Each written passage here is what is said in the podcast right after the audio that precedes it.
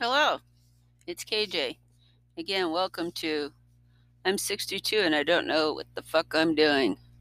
Uh, this is episode three, and uh, I hope anybody who's listened to it has enjoyed it, and maybe they can kind of uh, relate to some of the stuff that I've been saying. And if it's anyone else who's feeling the same way, you know, let them know that they're not alone and that their feelings are validated, that this is a super tough time for all of us. And to turn 62, be alone in the middle of a pandemic, working from home, and not having anybody as a source of companionship is exceptionally difficult right now. Yeah, uh, my birthday was yesterday, and turning 62, I'd had all these grandiose ideas what I was going to do when I turned 62. You know, that was the year that I thought I was going to get to retire. Um, Doodledick and I had made all all of our financial plans. You know, well, since we'd been together for so long, we'd had you know, built multiple houses, had flipped houses, had, you know, had a rental property, had the boat, had retirement savings, and everything was heading up to today. And uh, here I am, you know, five years post divorce. Divorce will actually be final five years on November 19th, and maybe I'll talk about that in a week or so. But it gets me thinking about, you know, all this time that has gone by and how I felt like I was on a certain trajectory and then it didn't happen. And it's, you know, so far it's been years trying to recover from that. Yeah, I got some really bad news this week was when I got the estimate for the house. And I know I may have explained that um, I got the house in the divorce, which quote unquote was the good news, and the bad news was that I also got the house in the divorce, and that you know it's substandard and it's basically falling apart. and the base bid to put in a new foundation and just rough in a new first floor, siding, windows, paint. That's not even a roof; it's gutters a new front porch, stairs, you know, all those kind of, and then refreshing the main floor by putting in new floors. I mean, we're not talking anything exotic here. It was six hundred and eighty-eight thousand dollars.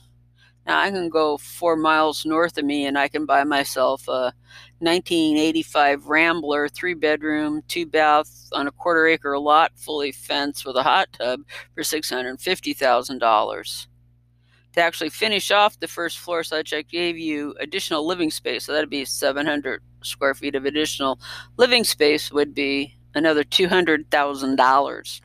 And that would give me two bedrooms, a kitchenette, bar, media room area, a dog wash, bathroom. So again, it's nothing exotic, nothing nothing spectacular. And then to build a little one and a half car garage with a 700 square foot apartment above it so that I could use it as a rental unit is another $580,000. So when I dump that into the mortgage, all of a sudden I'm looking at a $1.6 million investment. And again, I'm 62 years old. You know, I started this project when I was 58. And four years ago, it all felt like, oh boy, you know, this is something that's going to happen. Get the you know, I was going to get the basement fixed, get the water out of there, you know, build this little apartment, get a renter. You know, the college across the street was operating, not a problem getting a tenant, and all that kind of stuff. And uh, it was going to be a good, sound investment. Well, here we are, you know, four years later. I'm up to $65,000 so far getting the plans, the permits. Now, the dishwasher and the hot water heater went out last month the cost to do the cost estimate so far has been $3,500. That's just for them to put pen to pencil and paper and review the plans that are drawn up and tell me how much it's going to cost. Now, when we met last week, I quite frankly told them there's just no way in the world that I can afford that. You know, I work as a public employee. Yeah, I've got a pension, and yeah, but there's just no way that I have the income to support a loan, nor would the bank give me one that's going in this neighborhood that's going to provide for that kind of funding. So I've been thinking about my mortality. I guess, you know, when you're 62, you know, you think that you were going to be living the good life. You wouldn't be thinking you'd still be, you know, working for wages. Uh, when I started, I'm thinking about what would I tell my 19 year old self? I've been thinking about that a lot. And uh, when I was 19, I worked for Sears in the HR department. And I remember staring at all the older women at that point were probably in their 40s, you know, thinking, God, that is the last thing I want to do is be the oldest woman in the office.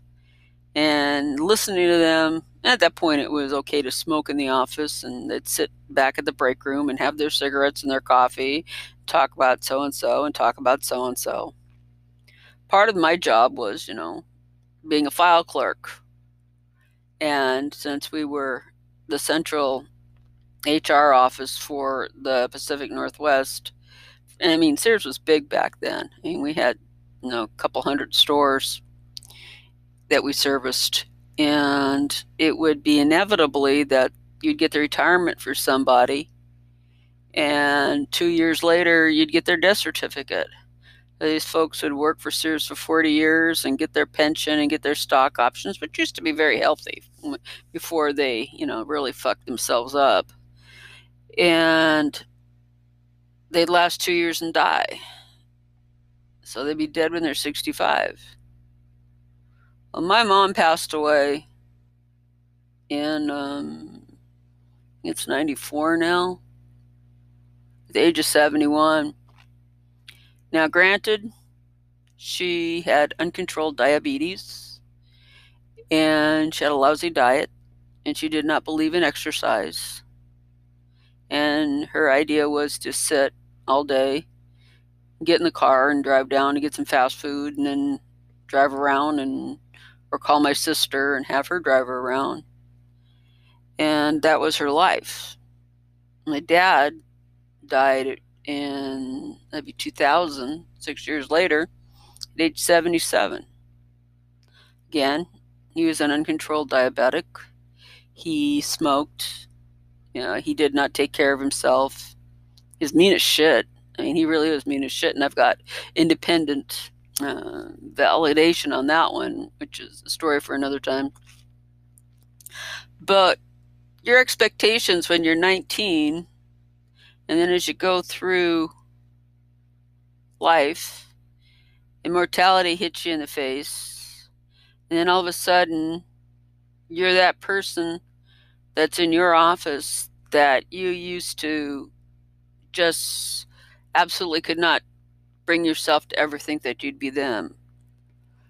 I've probably got more seniority in my office than just about anybody.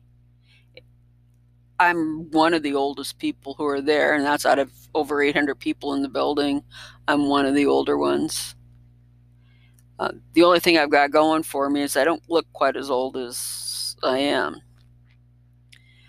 So I was the oldest of three girls and I was the smart one. Um, I have a feeling that I was also the unwanted one. Uh, my family would celebrate if somebody farted. I mean, we had cake, ice cream, you know, party, get pizza, whatever. Uh, even though we were low, lower middle class, there was always, you know, if somebody, if something was coming up, you know, you always had to go get a cake or do something for it. But not once through my entire knowing my parents, you know, for 40 years, did they ever celebrate their anniversary. Well, my mom was Catholic, and so, you know, being the oldest kid, you kind of do the math and realize that they never mentioned their wedding anniversary. They never celebrated their anniversary. They, there was no wedding pictures. There was no ever discussion with us of us getting married. So my guess is that, uh, yeah, I was a surprise. And my dad hated me. You know, he wanted a boy. My dad didn't even go to the hospital when I was born, and he did the same thing. You know, 18 years later, when I graduated from high school, he didn't even bother to come to my high school graduation. My middle sister um, is the was the, the, the golden child, and she did everything right. And you know, my folks bought her a car, they paid for her college, and all that kind of stuff. And you know, of course, there's a lot of jealousy on that part because she didn't seem to have to earn anything. And then my youngest sister is the baby of the family, and she's the prototypical baby of the family. And she dropped out of high school. My parents supported her. She lived at home until my dad actually died, and then she found the 80 year old man that she moved in with, and now he supports her. But there seems to be an awful lot of unfairness because neither one of them work. They got their youth paid for. Now they're getting their old age paid for. And here I am, still sitting here. I'm going to work every day. And it's a uh, it's kind of a slap in the face. Well, when I turned 19, I was a fat kid in high school. I never had any boyfriends, never had any, you know, anybody attracted to me. I did not go to any of the school dances. I didn't go to any of the parties. I was never in with any of the cliques. My actually my middle sister went to my own high school senior prom because she was dating one of the seniors. And again, you know, I never bought a formal dress. I never did any of those kind of rituals that people associate with high school. Yeah. So when um, I was still living at home, and when I got my job at Sears, and I worked know, in the toy department, and you know, met a whole bunch of people there, and we really, you know, that was really a formative few years that we had a lot of fun working together. And through a friend of a friend is how I met Dick Doodle, and uh, he was the first guy that had ever paid any attention to me. So really, he was the only boyfriend I ever had, and I ended up marrying him my mom didn't think we were ever going to grow up. As I said, she never talked about us growing up. She never talked about us moving away from home. She never talked about us going to college. So when the time came for when I wanted to go to college, my dad refused to even fill out financial aid forms to see if I was eligible to get any kind of financial aid. And given mm, in our income situation i'm sure i would have been i was accepted into three schools because they allowed you to apply for back then you could apply for college and there was like a there wasn't any money attached to an application. You just had to go take the SATs and I think we had another there was another test that you went and took. I can't remember what it was. But yeah I got into three schools. So when it came time to do the uh, financial aid forms he just told me that girls don't go to school, girls get married. And flatly refused to fill out the forms. And this was in the late 70s. And at that point, you could not file for financial aid on your own. You have, were considered dependent on your parents until you were age 26, even though you couldn't get medical coverage, even though you couldn't get any kind of benefits out of it the federal government didn't allow you to apply for financial aid until you were on your own for at least five years or age 26. So I ended up, you know, that's how I ended up working at Sears and going to school, the community college part time. And uh, back then, you know, going to the community college, the credit was $11. So, I mean, my tuition bill was, you know, like 95 bucks a quarter. And I know anybody who's going to hear that's going to think, wow. But you have to realize, you know, I was getting paid $3.75 an hour. And I remember being so excited the first time I made $100 in a I cleared $100 in a week. So, I mean, that was like a milestone. I got the check and you sit there and stared at it. It's like, wow, you know, I made $100 for a week. You know, now I can't even go to Costco for a hundred bucks, but you know, I don't want to sound like an old fart saying, yeah, you know, the first house I built was $59,000 and now I can't even get a house in the same area for 10 times that amount. Yeah, shit, I know. I know. I heard our parents say all that, you know, I'm not going to I'm not going to whine and complain. It it is what it is. but it was really tough growing up with no money. I mean, we got, uh, we went through Catholic school. And so my mom felt it was more important to go to Catholic school than actually, you know, go on to an education. They did not, they didn't go to college. They didn't see any value in college. They didn't understand why I wanted to go to college. And the other two didn't want to go to college at that time. So I do remember my parents fighting constantly over money. And there were weeks when my dad had $2 and we would go dumpster diving down at the grocery store for lettuce and bread and that kind of stuff. Yeah, did that. Uh, we got government cheese. We got the canned milk. Uh, we got uh, the powdered milk, and then you mix that with regular milk. So I remember, you know, that was the in the neighborhood. That was the big thing about how you make powdered milk taste better. And it was, you know, you mix it with water? You mix it with milk. So all the all the mothers had their different kind of schemes on how to make powdered milk taste better. But the government cheese was pretty good. I mean, I think anybody you talk to that's ever gotten government cheese would tell you it's probably some of the best cheese that ever came. And it was just like this big, huge log of cheese. It wasn't Velveeta, it was real cheese. So, um, yeah, my dad was a mechanic, auto mechanic, and uh, my mom was a housewife and she stayed home. And she would, uh, she was quite a bit overweight, and so she was always on a diet and so that was always kind of the diet culture, even though I was a fat kid. I do remember that um, when I was 16, doctors decided to put me on amphetamines. So my metabolism was screwed up to start out with. Uh, my mom also cooked very heavy. You know, she was from the South. So, you know, there was not, you had your bread, you had your potatoes, you had your gravy, you had your fried foods, and that was, that was dinner I'm gonna tell you, I never really got along well with my dad at all, and and in fact, I was not allowed to eat dinner with the family. My dad broke my nose three times, and uh, we had a round kitchen table, and I had to eat dinner at a TV tray in the living room because my dad and I fought so bad. And everybody would say, "Oh yeah, it's because the two of you are too alike." It's like, no, we weren't alike at all. I just know that he didn't like me. You know, when you start putting things together, you realize he breaks your nose, you know, he calls you fat to your face, he won't fill out your financial aid form, you know, he doesn't go to your high school graduation. He just, like, frankly, didn't like me. So, um, yeah.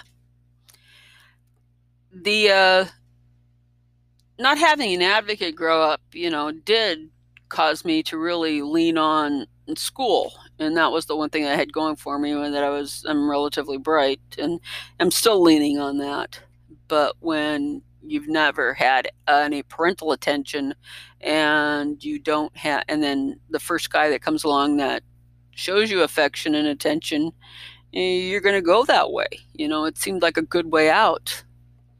And this is going to sound really crazy is that uh, when i was about i must have been just turned 18 and um, graduated from high school and working with a group down at Sears. And there was a spot open at one of the, you know, there's a group of girls that were living together, and one of the roommates moved out. And so I made plans to move out of the house, my parents' house, and move into their house. Now, you know, I'm, we're moving from, I'm moving all of about 12 miles. Uh, my mother had an absolute shit fit. Absolute shit fit. You know, and I mean, this was since there was going to be five people sharing a house, I mean, we're not talking about, you know, it was something I could afford because everybody worked at Sears. Everybody was going to school part time or full time or whatever. So, I mean, it was what you did back then. It's not how it was today. I mean, when you turned 18 in the 70s and early 80s, you wanted to move out. You did, your parents were not your best friends. And knowing the animosity that uh, me and my dad had towards each other, it was it was time for me to go. So I made plans to move out of the house and talked to my folks about it, and they told me I couldn't do it.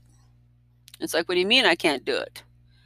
Then my mom stopped speaking to me. Then my dad stopped speaking to me. They made a pact that they just, I was not moving out of the house. Now, I don't know what the advantage was to keeping me there. I didn't get along with them. We were you know, five people in a two bedroom, one bath house, it didn't make any sense. And to this day, I can't figure out why, other than not wanting control, would have been the reason to want me not to move out. So, you know, when you're 19, you know, that age, you know, I had plans that, you know, I'm going to go to school and then get my AA degree then I'm going to take off for a year. I'm going to go travel and go see some stuff until I turn 21, and then maybe go back to the U and finish up my degree, and you know, all those kind of things down the road. You know, I really um, love skiing that's one of my passions. And, you know, I'd plan to take off and maybe go be a ski bum or follow the ski, you know, go around, do some skiing, go to this, move to Vail, move to, you know, that's what everybody was doing back then. Uh, guys were going on fishing trips. Girls were moving to the ski areas. It was like, it was a time to do that. It was a time in my life to do that. And I blew it. Uh, I was so desperate to get away from home that I was out with Dick Doodle and was 18 and we were at a party and I didn't feel like going home, so I didn't. Then I went over to his place and spent the night. And my mother told me I was not welcome to come back in the house.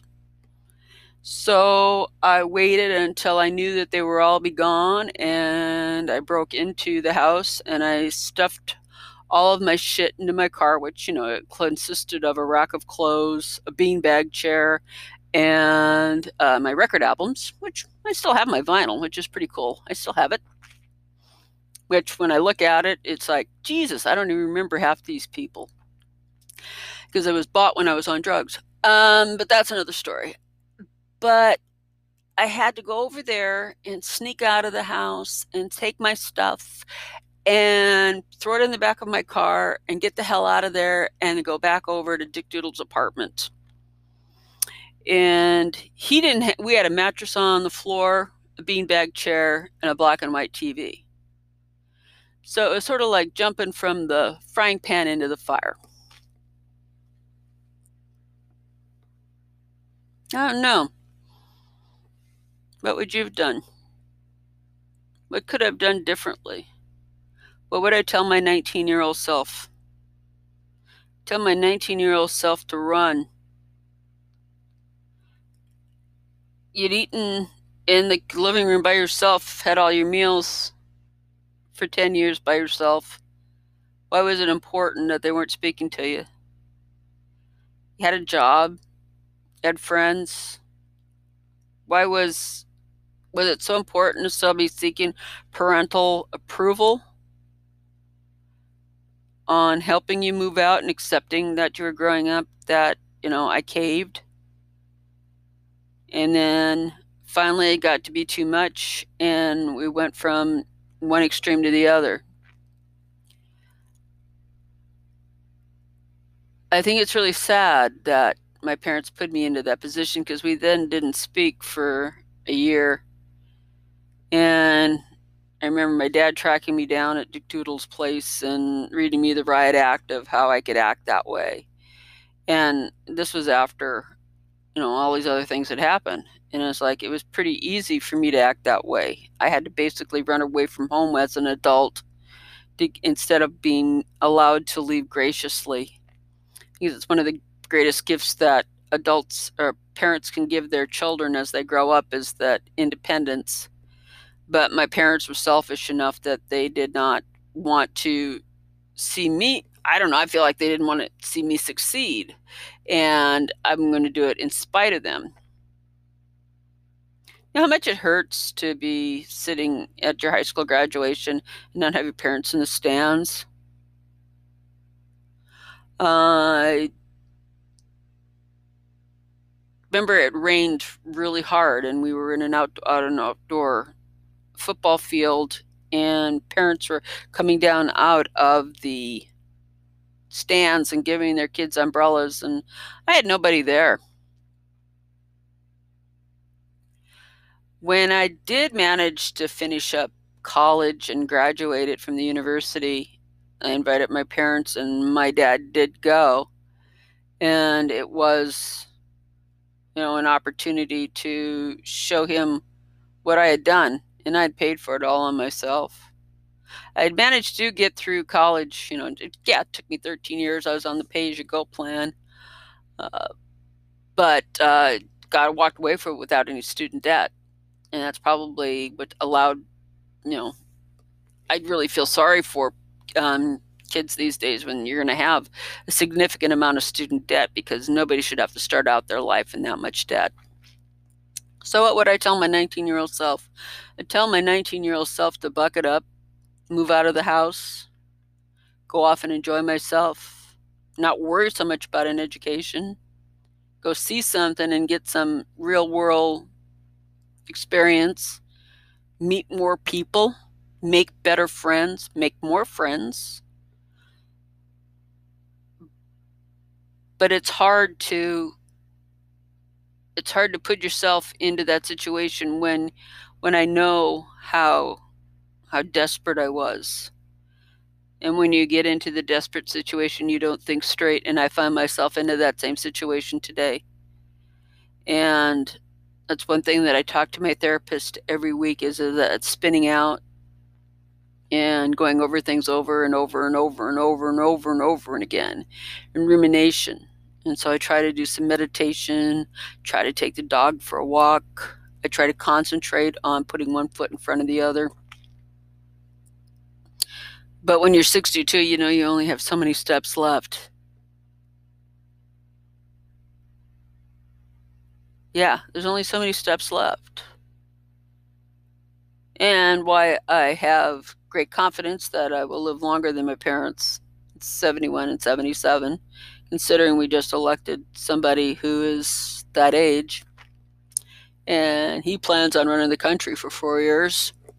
Uh, I really hope that, you know, you know, I've taken pretty good care of myself. I've got, you know, had a physical and my cholesterol and no diabetes and everything, all that kind of stuff is in great shape. Kidneys. Uh, but uh, I'm really, really hoping that uh, I will get to see the fruits of my labor. Oh, that's Ziggy. That's the cat. He's 11, and right now he's deciding he's going to sit on the keyboard and not break something. Hey, dude. Yes, he's a good cat. He really is. He's the only pet that I've got that's left from the Dick Doodle days. All of the other ones have passed away, and um, so he's the lone survivor. Even though I've got my other little gang of fur fur friends that live in their for coworkers and fur housemates. Um, Ziggy's the last, the last man standing, but he's a good dude. So, uh, with that said, if I've, I, the next, the next six months are going to be another another rocky six months. You know, I'm really ready to have some time where it's not a rocky six months. I'm really ready to have some time where it's time to be, you know, get this weight off my shoulder. I really want to see the light at the end of the tunnel and not have it be a fucking train. you know? Um, I really hope that uh, something will come up that maybe the the house will sell and I can go buy a new house and I can move and live within my means and uh, move on. So this is KJ signing off. Again, if you guys want to get a hold of me, I'm at KJ1958 yahoo.com. That's S K Y E R K A Y J A Y 1958 at yahoo.com. And I'll chat again next week. Bye bye.